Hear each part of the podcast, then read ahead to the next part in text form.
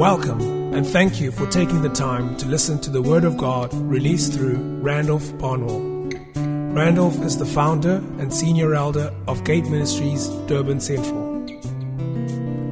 Be encouraged to access free additional resources for your edification at randolphbarnwell.com. Great grace, peace, and mercy from Christ be multiplied to you as you listen to this teaching. Passover series. We'll probably do about two or three more weeks of this topic, and then we're going to wrap it up. Um, but it's been a phenomenal series. In fact, at the back there, there are sets MP3 sets 18 and MP3 set 19 that contain, I think, 18 sessions, 18 prior sessions on this theme of Passover that we have done. For me, it's been the most prophetic that we've done up to this point. We've explored many themes and many topics. This particular theme has been highly prophetic. I would really urge you, you one listening is insufficient. There's one uh, discipline you must get right in your Christian life. It's to hear something from your spiritual father, but then to hear it again and again and again. And to saturate your mind in the thought. I've realized, even as, as, as mature as I am in Christ, I listen to my Father in the Lord, I listen to his teachings daily almost. I, I, I marinate my mind in it. It's biblical because Paul said this to Timothy the things that you have learned from me, right? Hold on to those things. In fact, he said to him, Teach no other thing than the thing that you have learned from me. There's safety in this. So I want to encourage you, marinate your mind. I would like every family to have a copy of those two. There are two. I noticed that a lot of people bought the first set. I made 20 copies of each. And set 18 went like zilch, uh, went right down. Uh, but remember, it's in two parts. So get the, the latter part of it as well. It's good listening for the holidays. But you're glad to be in the house this morning. Amen. I want to continue with the third Passover that Jesus attended, where he fed the 5,000. Okay? He fed the 5,000. Let's just read the first part of the text again. John chapter 6 from verse 1. John chapter 6 from verse 1. Okay? Just to, just to get a context. After these things, Jesus went over to the Sea of Galilee, by which, which is the Sea of Tiberias.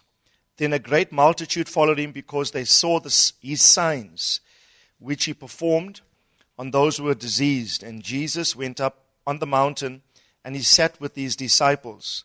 Now, the Passover, a feast of the Jews, was near. Jesus lifted up his eyes and seeing a great multitude coming toward him, he said to Philip, Where shall we buy bread that these may eat? Remember, what does Philip's name mean? A lover of horses. What does Psalm 20, verse 7 say? Some may trust in horses, some trust in chariots. But we will remember Zakar, which is scar the mind. We will scar our minds with the name of the Lord. Please notice the scripture. Some trust in horses, some trust in chariots. But we, we marinate or bathe our mind in the name of the Lord. Question What is the most comprehensive name of God? Father. Everyone say Father. So the mentality with which uh, we, we live is one that is totally fixated upon the nature and the will of our Heavenly Father. Our Father is our worldview. Our Father paints our mindset, determines our mindset. So the question he said to Philip, Where shall we buy bread?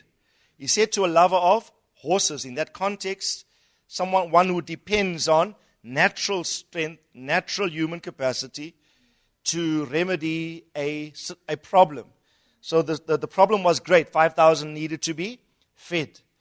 So you who loves horses, you who tends or has a proclivity to lean upon the strength of men, sort this one out sort this problem out. How can we feed this great multitude? And what does the scripture say? Verse 6 He said this too. This was Philip's test. Feeding of the 5,000 was Philip's test. And I said this to you um, a number of things. I don't want to go to the details, but Jesus could have just provided for the multitude, but he used the problem as an occasion to teach a disciple a key lesson. Right? It was Philip's test, like he tested Abraham. Will Philip come into an understanding of grace that is able to provide for the multitude?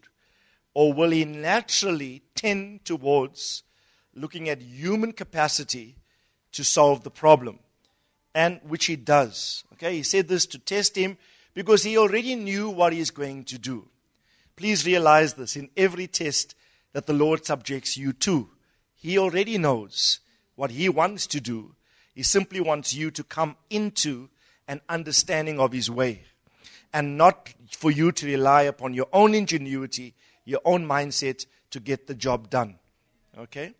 Every trial is an opportunity for you to grow into the ways of God. Every trial. Okay? So, Philip, and true to his name, how does he answer? 200 denarii worth of bread is not sufficient for them, that every one of them might have a, a little. So, true to his trust in horses and not trusting in the name and the nature of Father, he tends to natural means to cater for a huge problem. One of the disciples, Simon Peter's brother, said to him, This is Andrew, Simon Peter's brother. I'll talk more about Andrew maybe next week. There is a lad here who has had five barley loaves and two small fish. But what are they among so many? So the problem is big, the resources are few. Mm, big problem 5,000 men, not counting women. Short resources. Philip tends to human um, capacity. 200 denarii is not even fit or enough to supply the need. It was his test. Jesus then will start to demonstrate how that if you access grace, grace will cause you to go beyond what is humanly possible. Right? The lad, let me just read the text. The lad, there is a lad here who's had five barley loaves and two small fish, but what are they among so many? Jesus said, Make the people sit down. Now there was much grass in the place, so the men sat down in number about 5,000. In Luke's account of the same narrative, they sit down in groups of 50. Men leading households sit in groups of 50. Jesus is about to take five barley loaves and multi, multiply it. Jesus is the Word made flesh, full of grace. Bread is indicative of the Word, full of grace. Five is the number of grace. Five barley loaves. The grouping the structure, the order that Jesus wanted was groups of 50. 50 is an amplification of 5. It's amplified grace. The people had to create a context of grace for the miraculous to, to flow. And so when, when, the, when the place was structured and ordered, right? Remember, structure precedes the miraculous. There was no haphazard multiplying of bread just to satisfy a need. Jesus said, No, Everyone sit down. Sit down in groups of 50. The reference to men is a reference to heads of households. So, how does grace flow? Grace flows from a source called Christ, the true bread from, from heaven. He administrates grace to an apostolic principle, the 12 apostles. Those 12 principal apostles would then transfer the bread, the grace, the word to heads of households, all grouped in specific jurisdictions. And so members of families are ultimately fed with bread or grace because it came through a particular protocol. Everyone say protocol. God is a God of order and God is a God of protocol. But I want to, I want to encourage you what we're dealing with here in this, in this structured approach to administrating the miraculous. What we're seeing in seminal form here is the methodology by which God works to distribute grace to ordinary households of faith. This is symbolic. This is in type and shadow here in John chapter 6. You are a household. Remember what, what was the lament of the man in John 6 who was uh, there for 38 years not healed? What did he say? I don't have any man. I have no man. I don't have um, a contact point. I don't have someone that can pour grace or word into my life that can remedy my, my problem. In this particular context, the grace of God flows from Christ to the apostles, right? To the apostles, and the apostles would distribute that to heads of households, and each man, groups of 15, different jurisdictions, they will distribute that grace to their, to their people. And the reason why I'm saying this is never ever underestimate the privilege that we have in apostolic communities. It's an awesome privilege.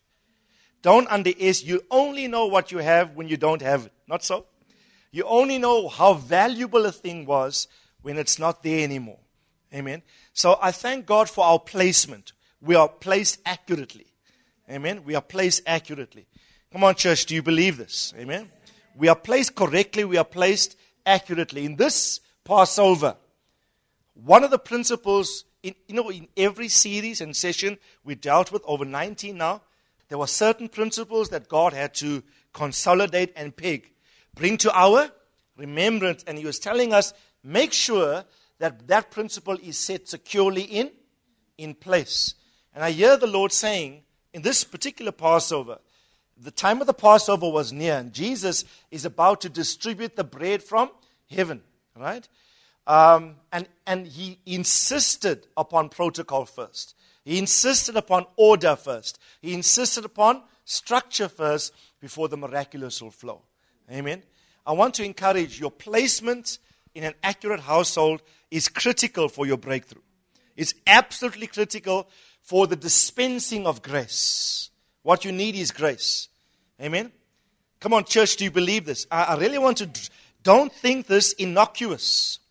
Don't think this point innocent. Don't think this point, ah, not that serious. No, it's critical, critically serious that you are placed accurately and that you are in the flow of the transmission of the grace of God. It is critical to your survival. You know, Jesus would multiply. I like what the, the scripture says. Jesus Remember, he gave thanks. Luke would say he gave thanks. He blessed the bread. Remember, I spoke about this? There was an infusion of grace content into the atomic substance of the bread. Right? And the Bible says he kept, he gave it to the 12. And he kept, I like the emphasis in, the, in ASB, he kept distributing the bread.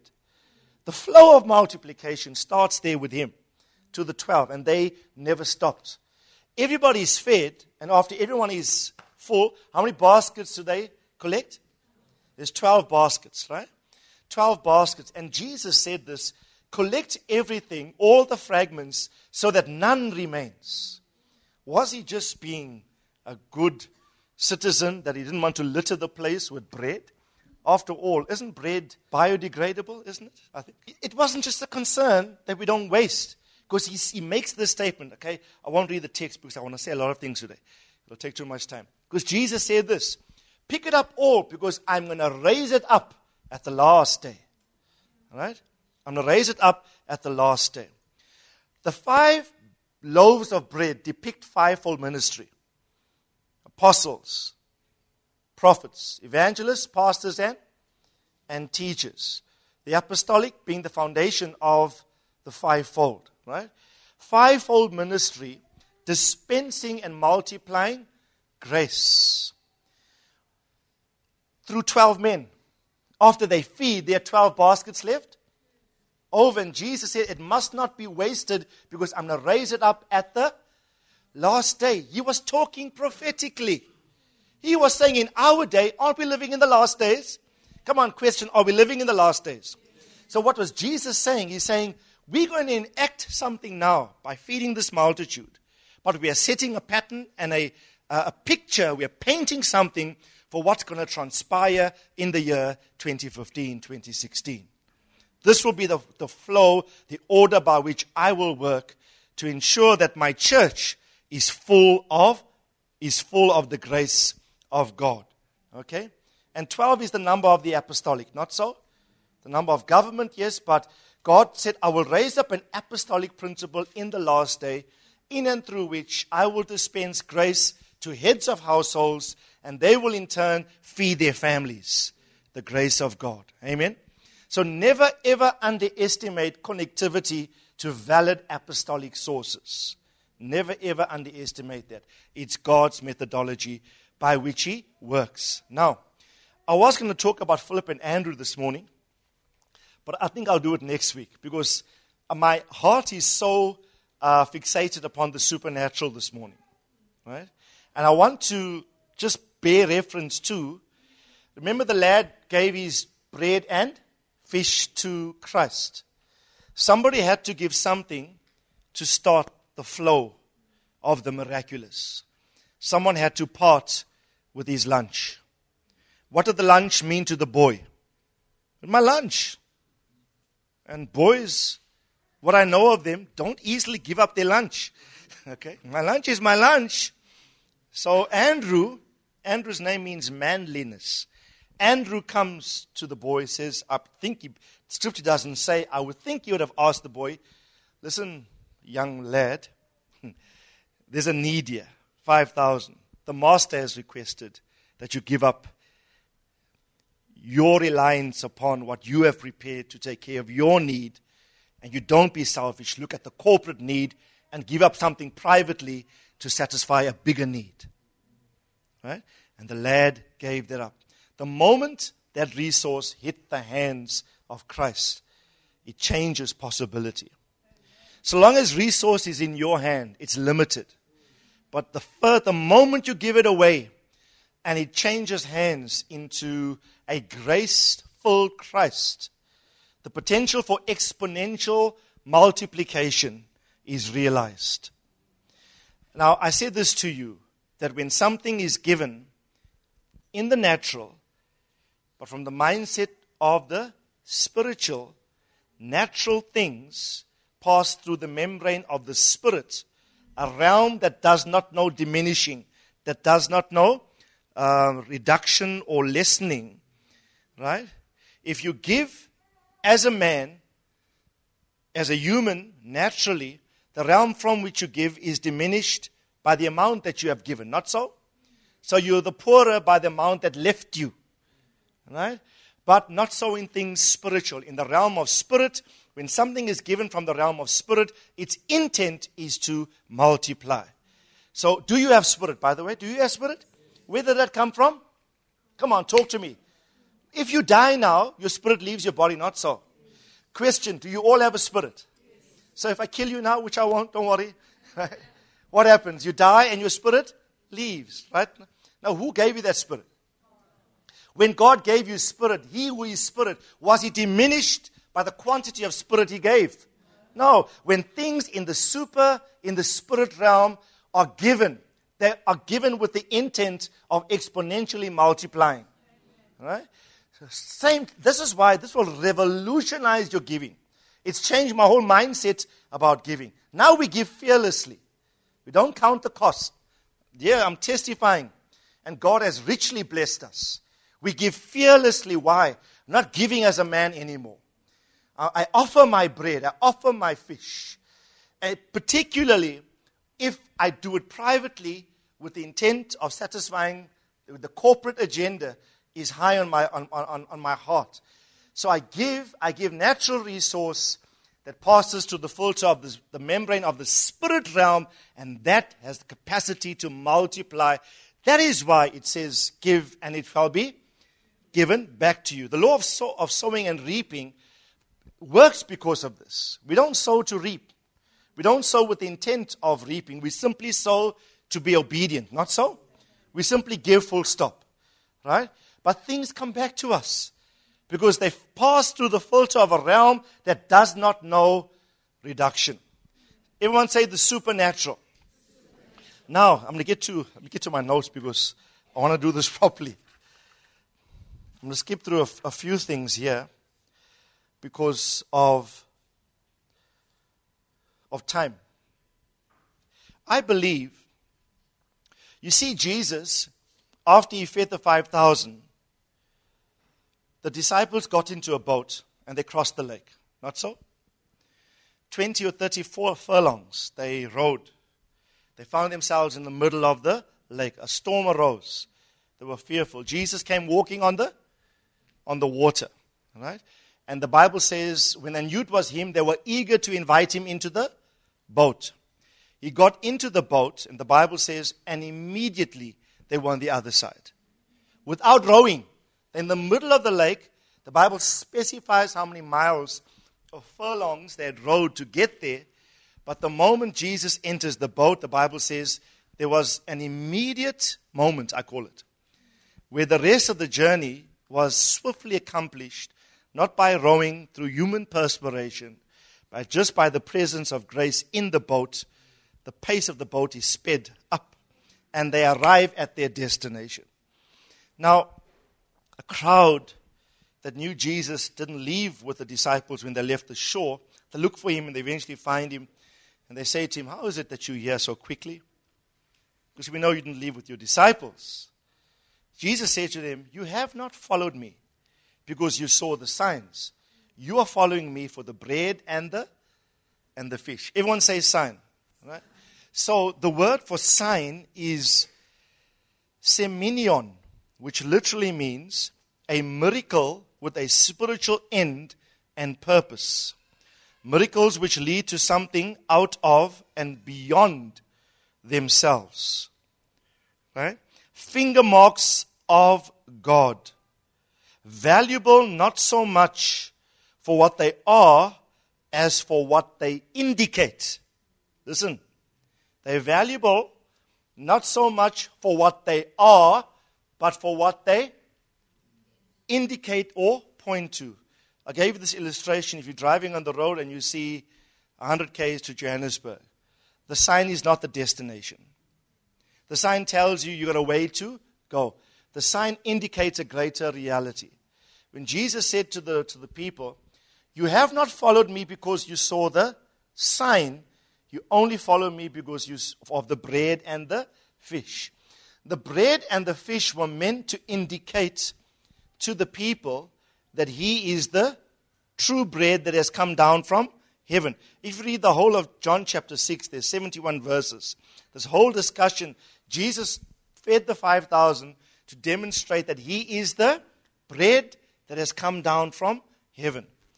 The fathers ate manna in the wilderness, but He was the, the true bread, right?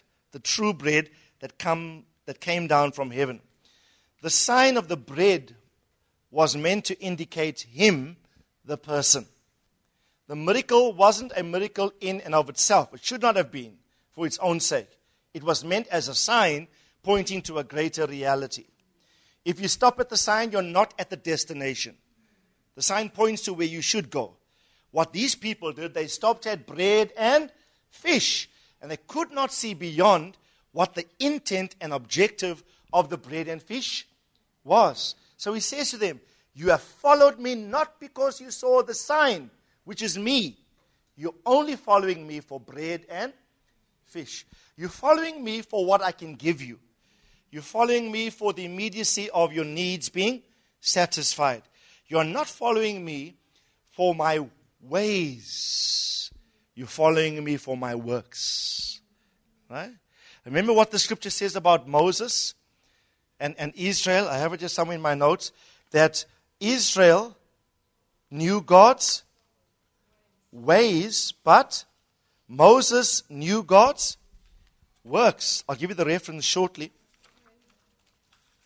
It's in Psalm 103 and verse 7. Psalm 103, verse 7. Just quickly. Now, I want to teach this because we need to cement this within our lives once and for all. Most Christians, most sons of God, are provision oriented. Not so? We exist day by day, and our, our be all and end all is this in life.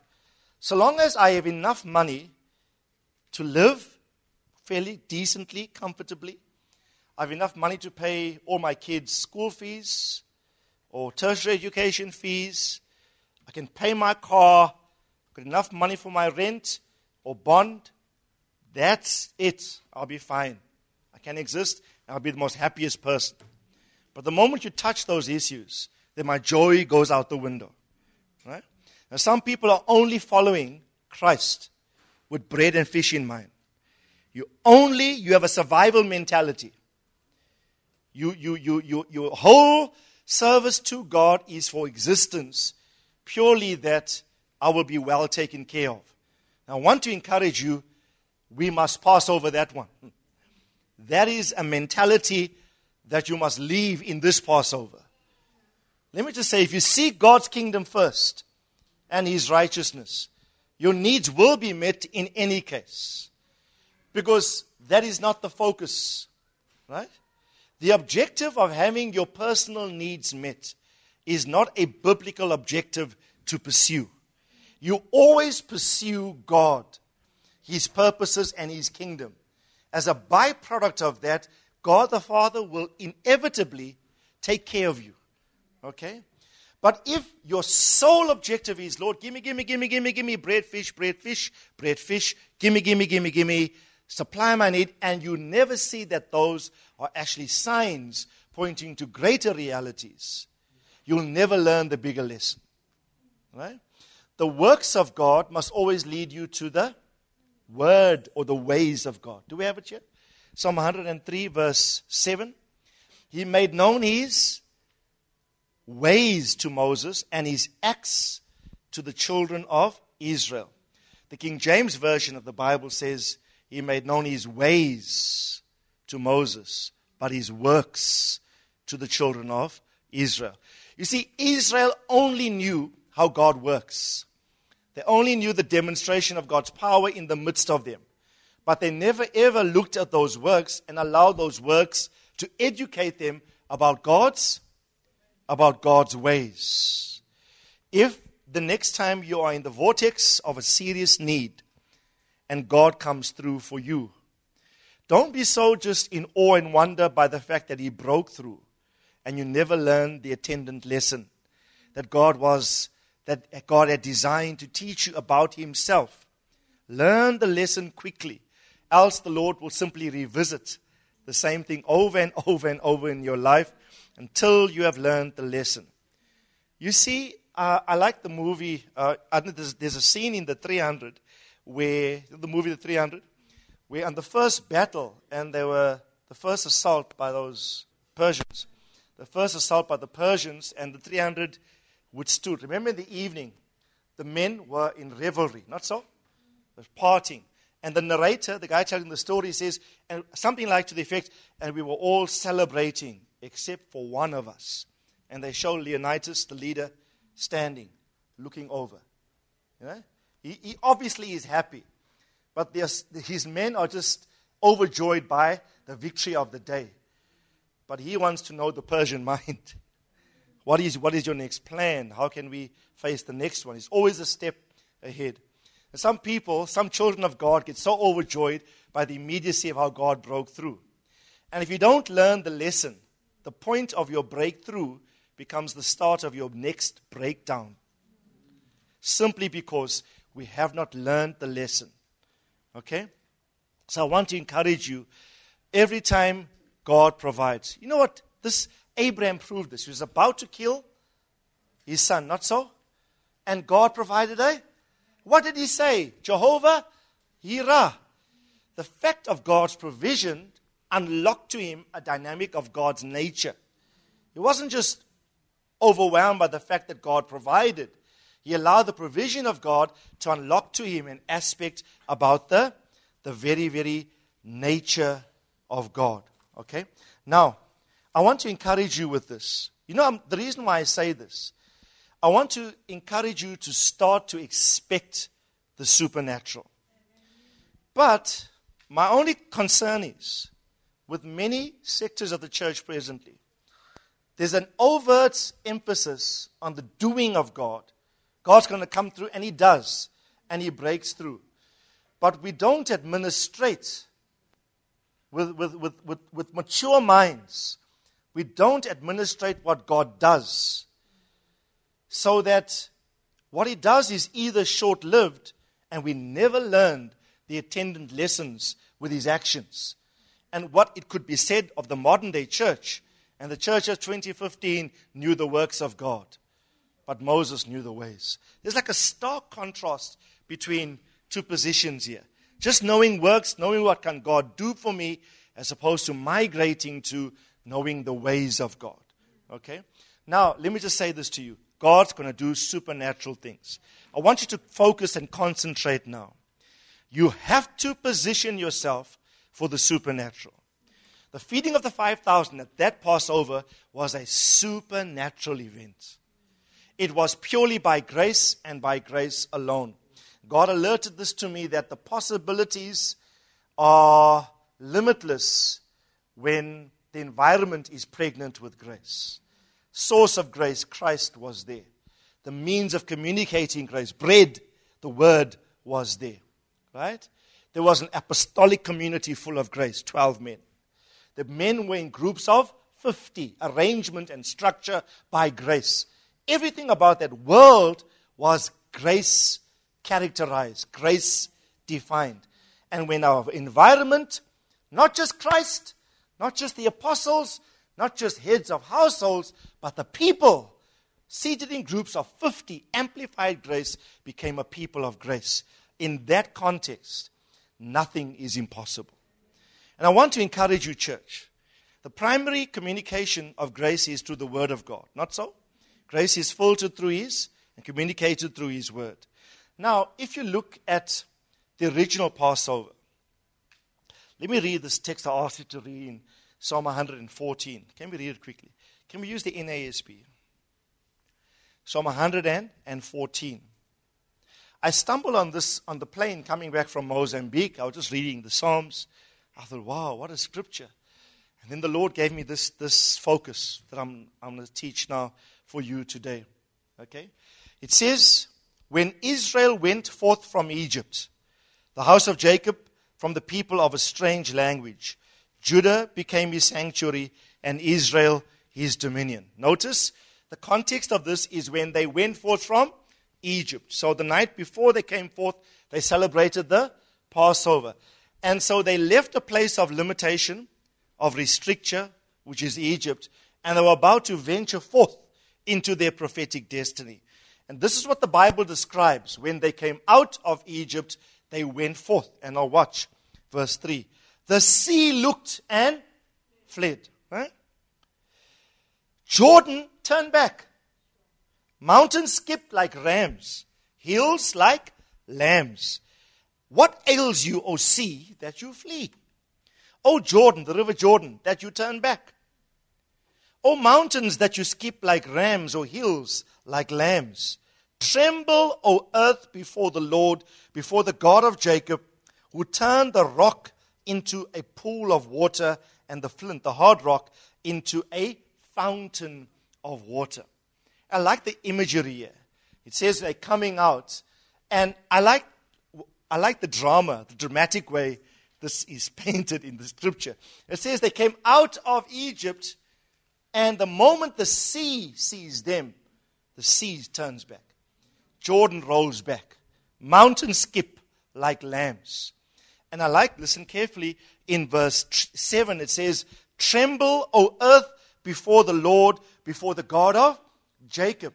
Now, these things are natural things sea parting, the, the river of Jordan holding back so they walked through. Remember these incidences? Mountains skipping, water from a rock. It says the natural environment responds to the representation of the Lord of hosts in his people. So at the emergence, watch. What comes out of Egypt? Firstborn sonship. Let my son, my firstborn son, go that he might worship me. So when we read scriptures like this, when, when, when Israel comes out of Egypt, I see it prophetically as when there is in a people of God an ascension into, an, an emergence into firstborn identity. When your thinking and your life is scarred with the mentality that I am God's firstborn son, right? I have the right of double portion. I have the right of the Father's blessing, right? I have the right of prophetic inheritance. When I come out, then the natural world will start to reconfigure itself to permit the purposes of God to be done for me. If there are obstacles, they have to give way. If there's a seas, they have to part so I can go through. That for me is a supernatural thing. I want to condition your mind, church. Stop operating normally. Now expect God to do the, the virtually the impossible. If things are standing in opposition to you, if things are standing as as, as uh, roadblocks, impasses to your progress in God. I declare to the church this morning, God's going to supernaturally alter physical states simply to accommodate your migration. When Israel came out of Egypt, the sea recognized what was coming out, and natural things respond to a spiritual representation of God in a people. Amen. I want to, I want to endorse this. I want to rub it, massage it into your minds. Right?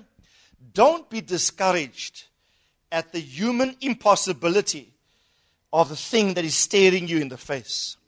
Because you know what? In Psalm 84, it says something like this that blessed are they that love your house. Blessed are they that have their hearts set on on pilgrimage, right? Um, their sin. Each one of them will stand before God in Zion. It says something like this. And when they pass through the valley of Baca, they make it a pool of springs. Valley Baca means weeping, depression, anxiety. You're down. But what? The psalm says, Blessed is the man that is his heart set on on moving. Tell your neighbor we're moving. Right? So uh, if you are focused on growth, on progression in spiritual things, if you're on the move, this is not for the stagnant. I'm not talking to those that are just holding your, your place and no desire to move on. But if the Lord says to you, today you have your heart, say sit. It says heart set on pilgrimage. Every time you move and there's an obstacle in your way, even if you have to pass through a valley that signifies stop and weep. When you come to the valley, the Bible says they make it, not God, they make it a pool of springs. So the valley intended to depress you becomes actually an opportunity to revive you and refresh you. The valley of Baca becomes a pool of springs. Right? Do not think it lightly, this message, church. You know, I'm trusting God for, for some of you, you know the 200 denarii is not going to work for you. If you rely on the 200 denarii to sort out the magnitude of your needs, it's not going to happen. You're going to need several lifetimes to do that you're going to need supernatural intervention. I'm saying to you, you know, I don't generally minister like this. I, the Lord, literally, I felt a shift in my spirit. God is saying, Randolph, if you stay within the structure of my grace, if you stay the recipient of grace from valid apostolic representations, if you live obediently to my principles, if you maintain your course and you pursue the path of migration, there's nothing that I will not alter in your physical world to ensure that my purpose for you is accomplished. Even everything you need will be, sir, will be supplied to you. Amen? So I want to encourage you. These are days of the supernatural. But hear the caution of the Lord. I give them to you as signs don't be so fixated upon the, the breakthrough when it happens and you miss the way of God in the work of God. Always keep your, your gaze fixed upon His person. Learn the lesson so that at the point of your breakthrough, it doesn't become the start of your breakdown, but rather Every breakthrough I declare over you will lead to further breakthroughs. Every breakthrough will lead to, will position you for the next one. Now I'm intolerant of decrease. Now, this is where I am. I'm intolerant of stepping back. We cannot do that anymore, church. We have to grow from glory to glory, from strength to strength, from faith to faith. No more retreat. Tell someone no more retreat. If you're not studying your word, I've sent, I've stressed this in this house, study the word. You've got to become a word man. You've got to become a, a word woman, especially now in the season. December, the word of God goes out the window for most households. Stick with the word. Read the word daily. Fast if you can. Pray. Demonstrate to your world I'm a man on migration. I'm going somewhere in the spirit. Right? I'm on the move. Amen? And I, this is a word, this is a prophecy. This is a promise to this house. Watch how God's going to alter physical states simply to provide for the need that is attendant with you. Amen? I'm expectant. I don't know about you. This barren one is singing already. Sing, oh barren. Eh? I like the image of the two barren women, the young and the old, the virgin and the aged. Right? Both in a season come to a place of productivity simultaneously. Amen. I want to encourage you. The thing that you are pregnant with, Mary, young girl, somebody else is already pregnant six months ahead of you because they will birth something that will prepare the way for what you have to bring forth. John has to come before Jesus. He has to come as the preparer of the, of the way. The things that you are pregnant with, some are others, some others are pregnant way before you. Because they will be facilitators even of your own journey. And I prophesy over you, God's going to bring you into contact. And there will be a leaping and a jumping in the womb. When these two realms, when these two realms connect, right? I speak prophetically. I speak sometimes in ignorance. But listen carefully. I'm sensing something in this atmosphere um, that God is going to expect divine connections. Expect divine connections, divine associations. God's going to connect you with a strategic person. Strategic person. And when you meet, you will know. Sherwin, you will know. You've got a great destiny. I know some of the issues you're contending with now. You will know that this person is actually pregnant with something ahead of me that's going to prepare the way for what I'm about to deliver. it's going to happen. Amen? Hallelujah. It's going to happen. Now, quickly, okay, we've got 10 minutes. Time goes in this place. In Acts 7 and verse 22, it says, Moses was educated in all the learning of the Egyptians. So he probably went to the most prestigious universities in Egypt, right? He was educated as a prince of Egypt, not so? In all the learning of the Egyptians. And he was a man of power in words and in deeds. Moses was mighty in words and in deeds. Now, I want to encourage you. I declare a new season over this house. No more will we only be mighty in words. Now we are going to be mighty in deeds. There's going to come a demonstration that we have not yet seen before. An administration of everything we espouse. Apostolic communities sometimes pride themselves over accurate, the fact that we have accurate doctrine, the fact that we have a superior doctrine. But the claim to have accurate doctrine must be demonstrated by a superior lifestyle of obedience, love, and overcoming. If I see an apostolic person, I want to ask, where is the fruit of your overcoming disposition in this life? We are called to rule and reign in, in this life. Now tell someone next to you, now we want to see some fruit. We have enough doctrine. I mean, there's tons and tons of stuff that we've learned. Now, I declare, I'm, I'm, I'm sounding forth apostolically a new season. Now declares the Lord, you will be mighty in words and in deeds. Right? mighty in words and in deeds. Two things. In Acts 2, verse 22, watch what it says about Jesus. This is part of Peter's Sermon on the Mount. Listen carefully. Men of Israel, listen to these words. Jesus the Nazarene, a man attested to you by God with miracles, wonders, and signs. Okay? Everyone say attested. Right? Watch. It says, which God performed through him in your midst, just as you yourselves know, this man delivered over by the predetermined plan and foreknowledge of God, you nailed to the cross by the hands of godless men, put him to death, but God raised him up and putting an end to the agony of death, since it was impossible for him to be held by its power. It was impossible for death to hold him. It was impossible for death, to, for him to be held by the, by the power of death. But what does Peter say? Jesus was a man attested.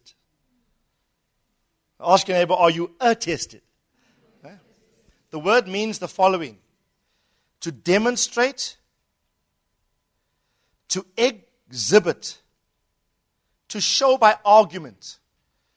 But it's not verbal argument, it's to demonstrate by something practical one's true identity and status in God.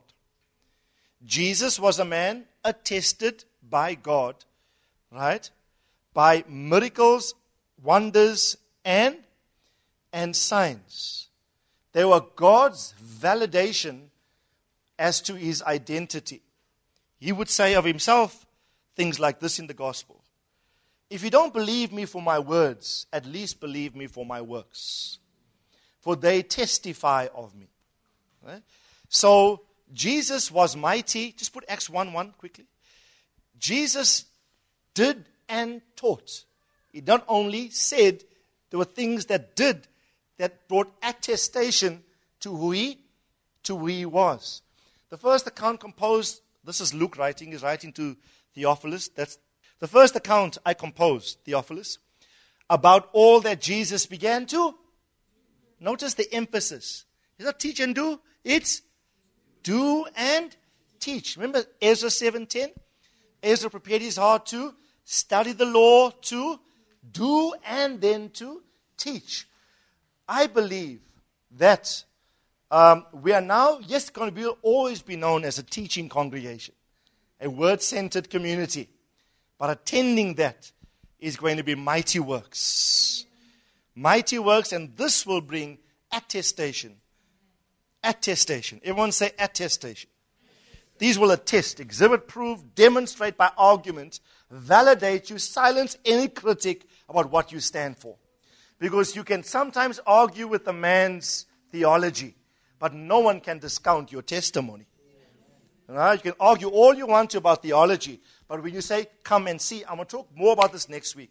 Because next week I want to demonstrate to you how these two individuals, Philip and Andrew, overtly demonstrate the principle of come and see. They asked Jesus, Where do you live? What did he say? Come and see. The greatest invitation we can exhibit to lure people to this household is not a Facebook ad.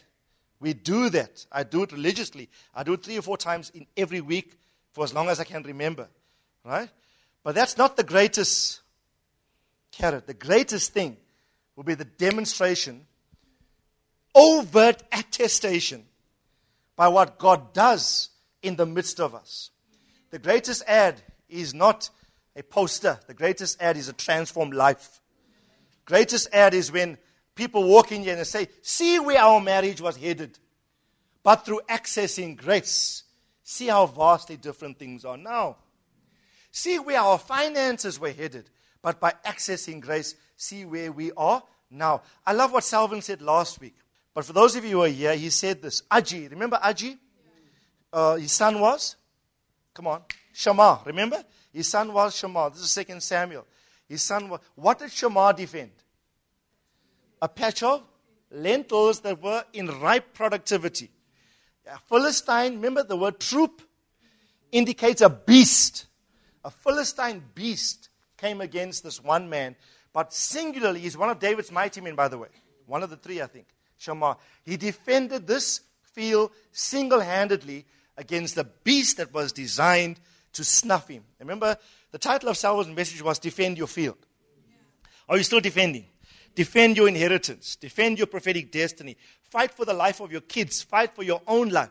Fight for your prophetic destiny in Christ. When this Philistine dust, remember, Philistine means wallowing in the dust, not so? When this carnality comes up, fight against it. Right? But who's Aji? Remember, Aji means what? Fugitive. One who runs away. Shammah, who defends the field, his father is one who balegas. he runs away from the battle.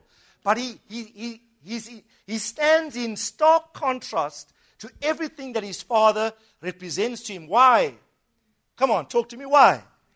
Because of David. Who's his covering? Under apostolic grace, the personality of a man is reconfigured. He's able to face challenges where his whole father and previous forebears were fugitives and running away from the battle, but he faces it. I, I want to challenge you. I'm going to pursue grace more than ever before. In terms of how it flows from valid apostolic fathering. Because I realize that component has got the capacity to reconfigure everything I am in my personality. Natural dispositions. You know, I'm a very shy person. You may not believe it. But I am what I am by the grace of God. Right? I see how grace alters states. And I want to encourage you you can, you can rise up supernaturally out of your natural, even personality uh, trait. You can arise out of those positions and become the man of God and the woman of God that He has destined for you to be. Listen carefully. Romans chapter 1, verse 3 and 4. I love this portion. Just love it. Romans chapter 1, verse 3 and 4. It says the following Concerning his son Jesus Christ, our Lord, was born of the seed of David according to the flesh and declared to be what? Declared to be the Son of God with power. Everyone say with power. The word here is dunamis, right? With power according to the Spirit of holiness by the resurrection from the dead. Now, in the first two instances where Jesus was declared to be the Son of God, the first one happened at his baptism. When coming up out of the water, remember the Bible says the heavens opened and the Father spoke. What did the Father say? This is my, my beloved Son in whom I am. There was a declaration from the heavens, a verbal pronouncement, it is my Son. The, the second time that thing happened was in John where on the Mount of Transfiguration, you remember the spirits of Moses and Elijah met to, to discuss his death. But Luke says, and they discussed with him his decease, the cross, the cost of the cross. Right? And remember, he was, his body was transfigured. Peter, James, and John, the three in the circle, were there up on the mount. Peter, in his first chapter, in his first epistle, actually says, We were there with him on the mount when this happened. And we heard a more sure word of, of prophecy. A voice came out of the heaven saying, This is my beloved Son. Listen to him. First one is, This is my beloved Son in whom I am well pleased. Second time, This is my beloved Son. Listen or hear, hear him. Right? Moses represented the law, Elijah represented the prophets. Jesus, in essence, is like the Psalms. Remember on the road to Emmaus? He opened the law, the prophets, and later the, the Psalms. The Psalms, no one can read the Psalms. The Psalms is a very theological book, but it relates personal circumstances of a, of a, of a person who's imbibing the principles. Not so? So it's like the law and prophets come to vest and rest in the Psalms. So Jesus is the sum total of these two dynamics, right? Now, But that was the second time. The third time is this, what we're reading about. I like the word. It says, everyone say declared. But there was no declaration when he, when he was raised from the dead. When Jesus was raised from the dead, there was no voice from heaven saying, like we read in other times, now this is my beloved Son, who is now being raised from the dead. No. It simply says he was declared to be the Son of God, right? With, everyone say power. It says he was declared to be the Son of God, not by a verbal pronouncement, but by a powerful, visible enactment. Not by what he said, but now by what he does, he will speak. You're in the Spirit. Right? A verbal pronouncement, yes, first time, second time. Now, third time, God says, I declare you as my son. I won't utter anything. I will do something so supernatural, powerful. I will raise you from the dead, and that will silence once and for all everyone who questions your identity as my son. The resurrection from the dead was God's final validation and attestation to the fact that Jesus was his eternal son. Right? No one could have, even before he rose from the dead. Remember when the, the, he, he, was crucified? What did that centurion soldier say? Oh, surely this was. He didn't hear something from heaven. He said it. This was the Son. Now, by what God does, people will regard your state. But now listen carefully to the next verse. Was marked out as, or declared, okay? Declared to be the Son of God with power. The word declared is horizo. Everyone say horizo. Right? It means to mark out the boundaries of a place. To mark out definitely, hence to determine limits to mark out the boundaries of a place, hence to determine limits. Now, everyone say determine limits. Now, it's amazing that if we know this principle, horizo, like we get the English word horizon, and the horizon is the furthest point you can see, right? Where sky meets sea or land. You see into the distance a line. It's an imaginary line. It's not there. If you go there, you will find out it has, it has shifted. Now think about this. Uh, Pastor Thamo always said to us, God's horizon is, is sonship. Furthest God can see in you is the fact that you are His, His Son. Okay? But now the Bible says here, He declared Jesus to be, He horizoed him to be the Son with power by the resurrection from the dead. Now just watch. Acts 17, verse 30. This is the last one. Acts 17, verse 30. It says the following. Just quickly. You've got to see this. Because he fixed a day in which he will judge the world in righteousness through a man whom he has appointed, having furnished what? 31, sorry. 31. He has appointed a day in which he will judge the world in righteousness by the man, that's Jesus, whom he ordained. He has given the assurance of this by all, by what? By, can we have the New American Standard? Is it there? Do you have a New American Standard? He has furnished proof to all men by doing what? By raising him from the dead. But by raising him from the dead, the word fixed there is the same word horizo fixed a day, right? And listen carefully. Now, this man who is now raised from the dead is what? He's judge. The point I want to make is this Jesus died and was the victim. He was at the receiving end of the law, the Roman law. He was found guilty by their standards, although Pilate said, I find no fault in him. And he was he suffered the most cruelest death on the cross. He died, three days buried. God, the Father said, Now I won't say anything from the heaven. I'm going to do something for you. I'll raise you from the dead because the power of death cannot even hold you. I will raise you from the dead, but my resurrection of you from the dead will be my final declaration over you that you are my son. But when I raise you, your victim, you won't be the victim anymore. I'm going to raise you, and your role and function now will be one of judge. Okay? So, listen carefully. Prophetically, what I'm sensing in the spirit is this God's going to do some supernatural things that's going to bring validation to who you are and what He has called you to do.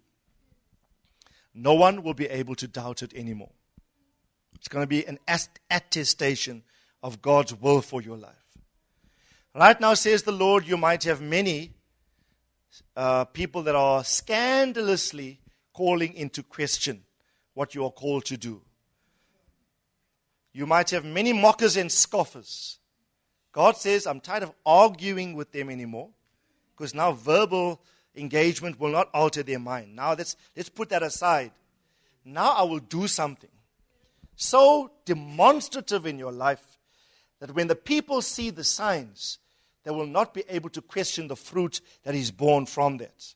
Because while they can challenge your word, no one will be able to challenge my work, which for you is a sign of a greater reality that I want to, I want to demonstrate in your life. But know this, declares the Lord, when that happens, your role and function is now going to alter in the minds of men.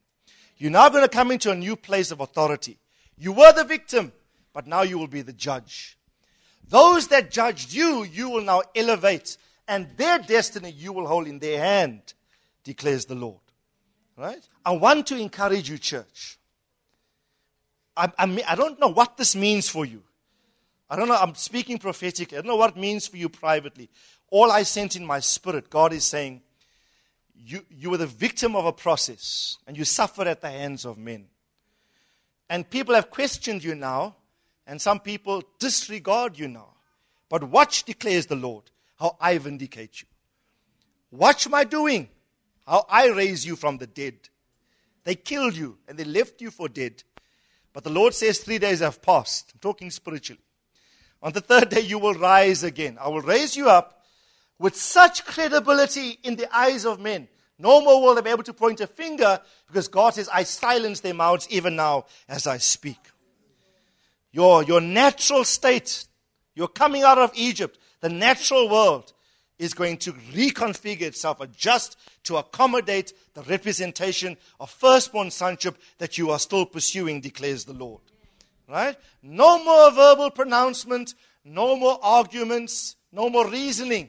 God says, Watch my works and watch how my works in your life will speak on your behalf.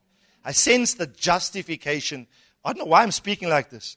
I sense it very strongly in this house this morning. I want you to grab this truth. You know, you know, one, one work from God, one thing that God does will do more for you than your ability to call a meeting and to justify yourself before men. God, through one sovereign act, will silence everyone. God says, through one, I'll raise him from the dead. It will be my final declaration that he is my son. No one will be able to question that because now it's a proof, my final proof. I will declare. Now, watch. Horizons now shift. When God says, I, de- I my son, his horizons shift and he begins to venture forth into a new sphere. Come on, are you sensing this? Grab this in your heart. Grab this in your spirit. Grab this as a, I'm grabbing this for my family, right? For my boys and my girl and the other girl. I'm grabbing this for the entirety of my life, right? I'm saying, God, shift our boundaries. Large the place of our tent, right? Silence every negative, scandalous word against us once and for all by a resurrective act of power. Things that are, you know, dead means dormant, inactive, latent. Start to, start to raise things up that we have even put on the shelf and we've left for dead. God says, I'm activating that, reactivating that now. God says there's going to be a visibilization of it. So tell your neighbor, roll back the tombstone. Right? Roll back the tombstone. Tell your neighbor it's Passover. The transmission of grace in a place causes natural things to alter their state. What was designed to diminish will now start to exponentially multiply. Amen. I believe for all of your lives, you're going to be positioned to handle such a vast uh, uh, uh, array of resources that it will, it will literally amaze you. Then we can say, like the psalmist David, this is the Lord's doing. And it's marvelous in our eyes. This is the Lord's doing. No man could have done this. No human agency could have got this result. You will stand back, lift your hand, and say, This one is the Lord's doing, and it's marvelous in our eyes. Amen? Let's lift our hands. Come on. Let's lift your hands to the Lord. Hallelujah, Father. I felt this whole, this whole emphasis in the plane coming back from Mozambique.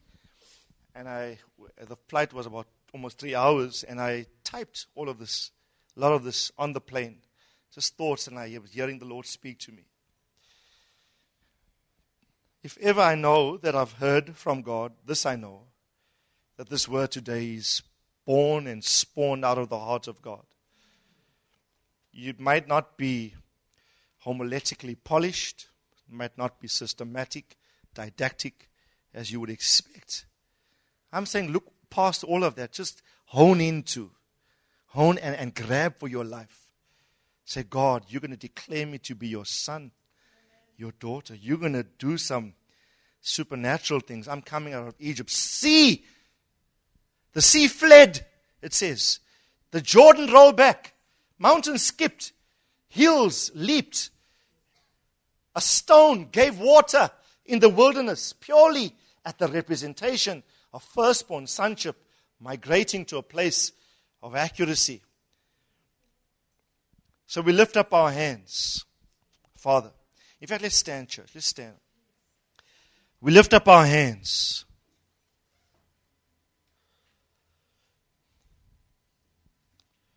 without wrath or doubt. We anticipate the supernatural. We expect the miraculous. Things that you're going to do are going to leave us in wonderment, awe, and wonder at what you do. Father, we will say, This is the Lord's doing, and it is marvelous in our eyes. I thank you, O God, that what the enemy sought to kill, you are about to raise. What the enemy thought that he would snuff out through false accusation. I thank you, O God, in this season you bring vindication and justification to your sons and your daughters. I decree that every critical spirit is silenced. I bring into judgment every word that is spoken against us. I condemn it in the name of the Lord. This is the privilege of the sons of God. No weapon that is formed against us prospers. Every tongue that is raised against us, we shall condemn. So, Father, we condemn every negative word. It will not work. We erode its power in the name of the Lord. I declare once again over you, church, like I did two weeks ago, you are blessed. I bless you in the name of the Lord. And what is blessed, no man is able to curse. In Jesus' name, you are blessed as a firstborn son of God. The Lord bless you. The Lord keep you. The Lord cause his face to shine upon you. The Lord give you and your kids peace. Blessed in the city and the field. Thank you, Father. Father, we anticipate resurrective acts of power. Resurrective acts of power. Come on, church, say that. Resurrective acts of power. Say it again. Resurrective acts of power. Thank you, Father. Your word declares it. You declared him to be the Son of God with power by the resurrection from the dead through the Spirit of holiness. Now lift your hands, church. We commit to be holy. We commit to be righteous, especially in this season. We will not taint ourselves with sin. We maintain our, our difference, our holiness in you, God, our distinction in you. By the Spirit of holiness, these things will be done. By the Spirit of righteousness, by the Spirit of purity, these things will be done in Jesus' name. Hallelujah. Amen. Come give the Lord a hand of praise. Amen.